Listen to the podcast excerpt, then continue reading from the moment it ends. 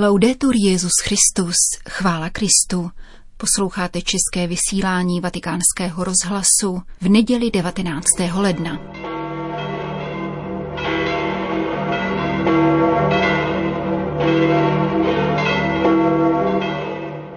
Svatopetrské náměstí zalité sluncem dnes v poledne zarámovalo schromáždění asi 30 tisíc poutníků, kteří se sešli k modlitbě s papežem. Svatý otec je vyzval, aby spolu s Janem Křtitelem žasli nad novostí Boha, který se postavil na stranu hříšníků. Cari fratelli e sorelle, buongiorno. Dobrý den, drazí bratři a sestry. Questa seconda domenica del tempo ordinario si pone in continuità con l'Epifania, con la festa. Tato druhá neděle v mezidobí navazuje na zjevení a křest páně. Evangelium totiž ještě jednou mluví o tom, jak se Ježíš ukázal. Poté, co byl pokřtěn v řece Jordánu, byl posvěcen duchem svatým, který na něj sestoupil a otcův hlas jej prohlásil božím synem. Evangelista Jan na rozdíl od třech dalších nepopisuje tuto událost, nýbrž předkládá svědectví Jana Křtitele, který byl Kristovým prvním svědkem. Bůh jej k tomu poslal a připravil jej na to. Křtitel nemůže zadržet nutkavou touhu potom, aby vydal svědectví o Ježíši a prohlašuje, já jsem to viděl a dosvědčuji.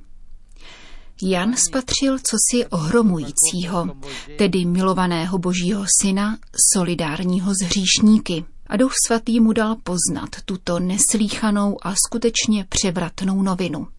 Zatímco totiž ve všech náboženstvích člověk obětuje Bohu, v Ježíšově příchodu obětuje Bůh vlastního syna, aby zachránil lidstvo. Jan projevuje svůj údiv a zároveň souhlas s touto novostí, kterou Ježíš přinesl výstižným výrokem, který opakujeme při každém mši. Hle beránek boží, který snímá hříchy světa. Svědectví Jana Křtitele nás vybízí k ustavičně novým začátkům na naší pouti víry. Výjdeme z Ježíše Krista, beránka plného milosrdenství, jehož za nás Otec vydal. Dejme se nově překvapit volbou Boha, který se postavil na naši stranu, rozhodl se pro soudržnost s námi, hříšníky, a pro spásu světa od veškerého zla tím, že je vezme na sebe. Naučme se jako Jan Křtitel nepředpokládat, že bychom snad už Ježíše znali a všechno o něm věděli. Není tomu tak. Useberme si nad evangeliem a třeba přitom kontemplujme Kristovu ikonu, jeho svatou tvář. Nazírejme ji očima a ještě více srdcem a dejme se poučit duchem, který v našem nitru říká, to je on, je to boží syn, učiněný beránkem, obětovaný z lásky. On, jedině on nesl hříchy, trpěl za ně, odčinil je. Hříchy každého z nás, hříchy světa a také mé hříchy. Všechny. Vzal je na sebe a nám je odňal, abychom konečně byli svobodní a neotročili zlu. Ano, jsme dosud nebohými hříšníky, avšak nikoli otroky. Nikoli otroky, nýbrž dětmi, božími dětmi. Kež nám Pana Maria vyprosí sílu, abychom vydávali svědectví o jejím synu Ježíši a hlásali jej radostně životem, vysvobozeným ze zla a slovem plným žasnoucí a uznalé víry. Po mariánské modlitbě Petrův nástupce udělil apoštolské požehnání. Sit nomen Domini benedictum. Ex hoc nunc et usque in seculum. Aiutorium nostrum in nomine Domini. Qui feci celum et terram. Benedicat vos omnipotens Deus, Pater, Filius et Spiritus Sanctus. Amen. V závěru poledního setkání s věřícími papež František věnoval pozornost aktuálnímu dění ve světě. Dnes se v Berlíně koná konference zaměřená na diskusi o krizi v Líbii. Vřele si přeji, aby tato tak důležitá vrcholná schůzka zahájila cestu směřující k ukončení násilí a k vyjednávání o řešení, které by vedlo k míru a kýžené stabilitě v této zemi. Papež poté pozdravil jednotlivé skupiny poutníků a zmínil se o jednom často opomíjeném, leč vysoce ušlechtilém zaměstnání. Rád bych připomenul, že rok 2020 byl na mezinárodní úrovni vyhlášen rokem zdravotních sester a porodních asistentek. Zdravotní sestry a ošetřovatelé jsou nejpočetnější pracovní skupinou ve zdravotnictví a stojí nejblíže nemocným. Porodní asistentky zase vykonávají možná tu nejušlechtilejší ze všech profesí. Modleme se za ně všechny, aby svou cenou práci mohli odvádět co nejlépe. Řekl římský biskup dnes v poledne na svatopetrském náměstí.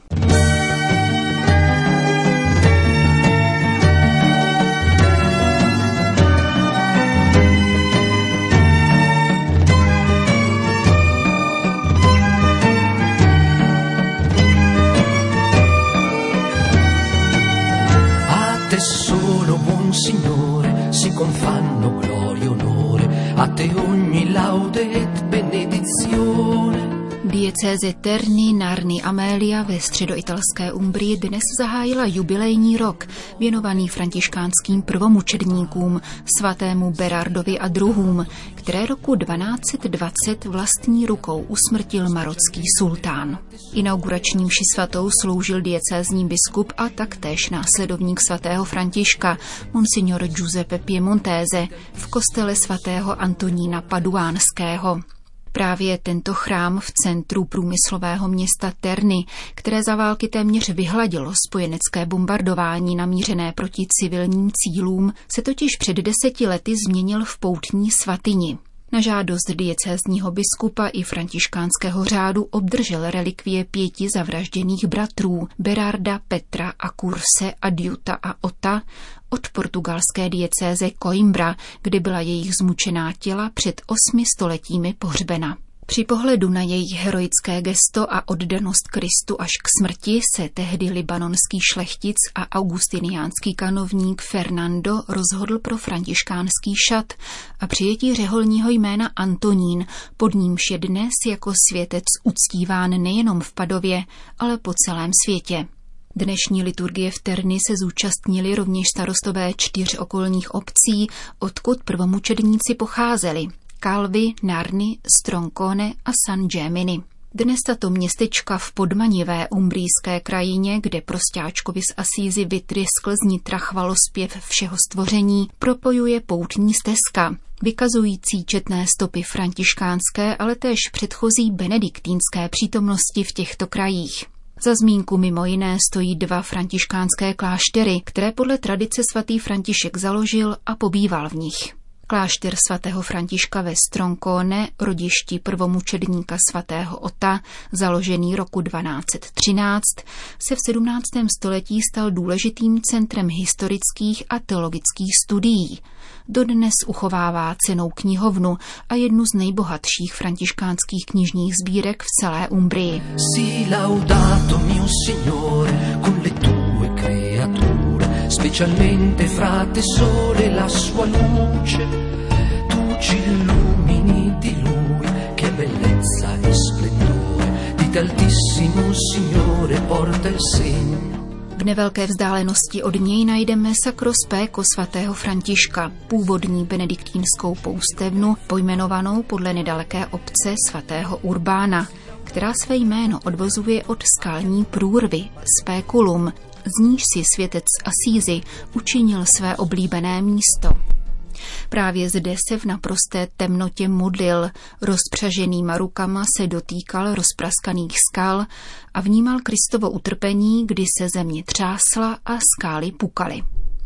Při pobytu v poustevně svatého Urbána František vážně onemocněl a bratři mu nedaleko skalní jeskyně postavili kamennou celu s dřevěným lůžkem a malou oratoří, aby nemusel sestupovat dolů do kostelíku svatého Silvestra.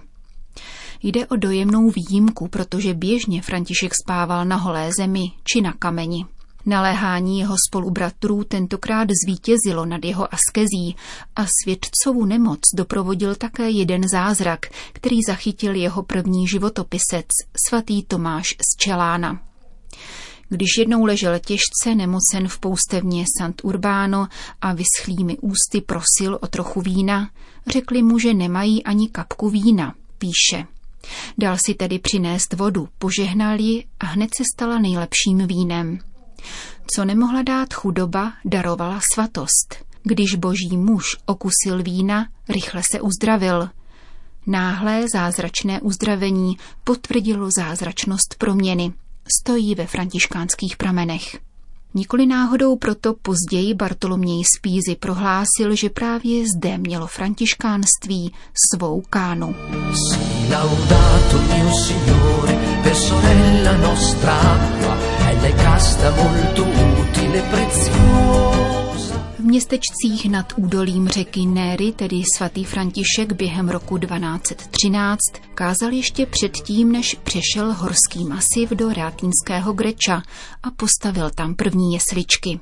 Mužům, kteří se na jeho poput rozhodli následovat Krista, Poté při generální kapitule v Porciunkule svěřil misi do muslimského Maroka, jak píše anonymní dobový kronikář.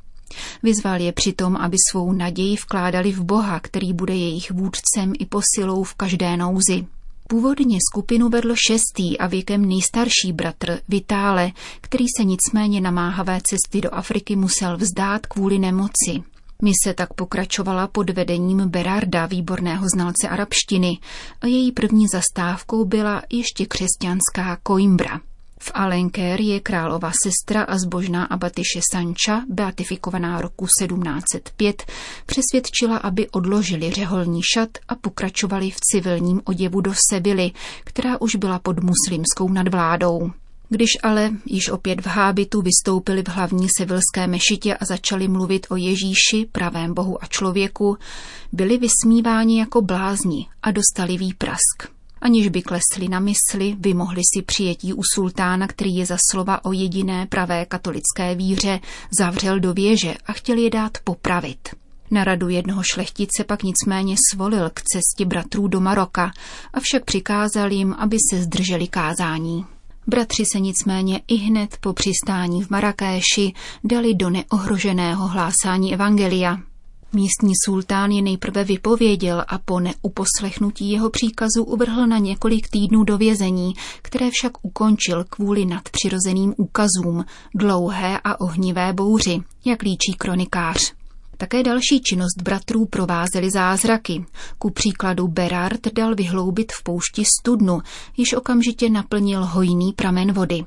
Když se vysoký sultánův hodnostář dotazoval na důvod jejich odhodlání, dostalo se mu odpovědi. Přišli jsme, abychom vám hlásali cestu pravdy. Ačkoliv tomu nevěříte, ze srdce vás milujeme skrze boží milost.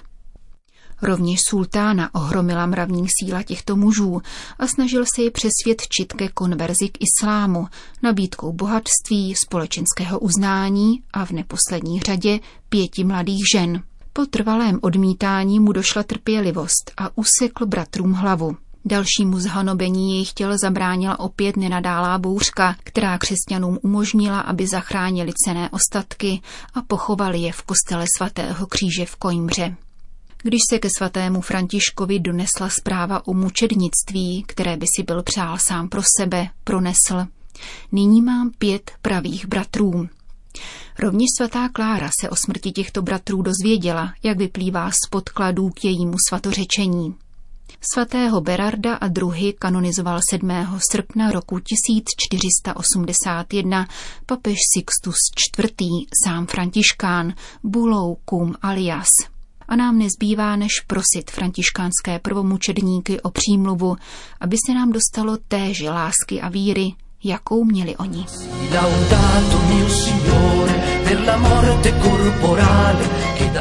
Končíme české vysílání vatikánského rozhlasu. Chvála Kristu, laudetur Jezus Christus. sorella morte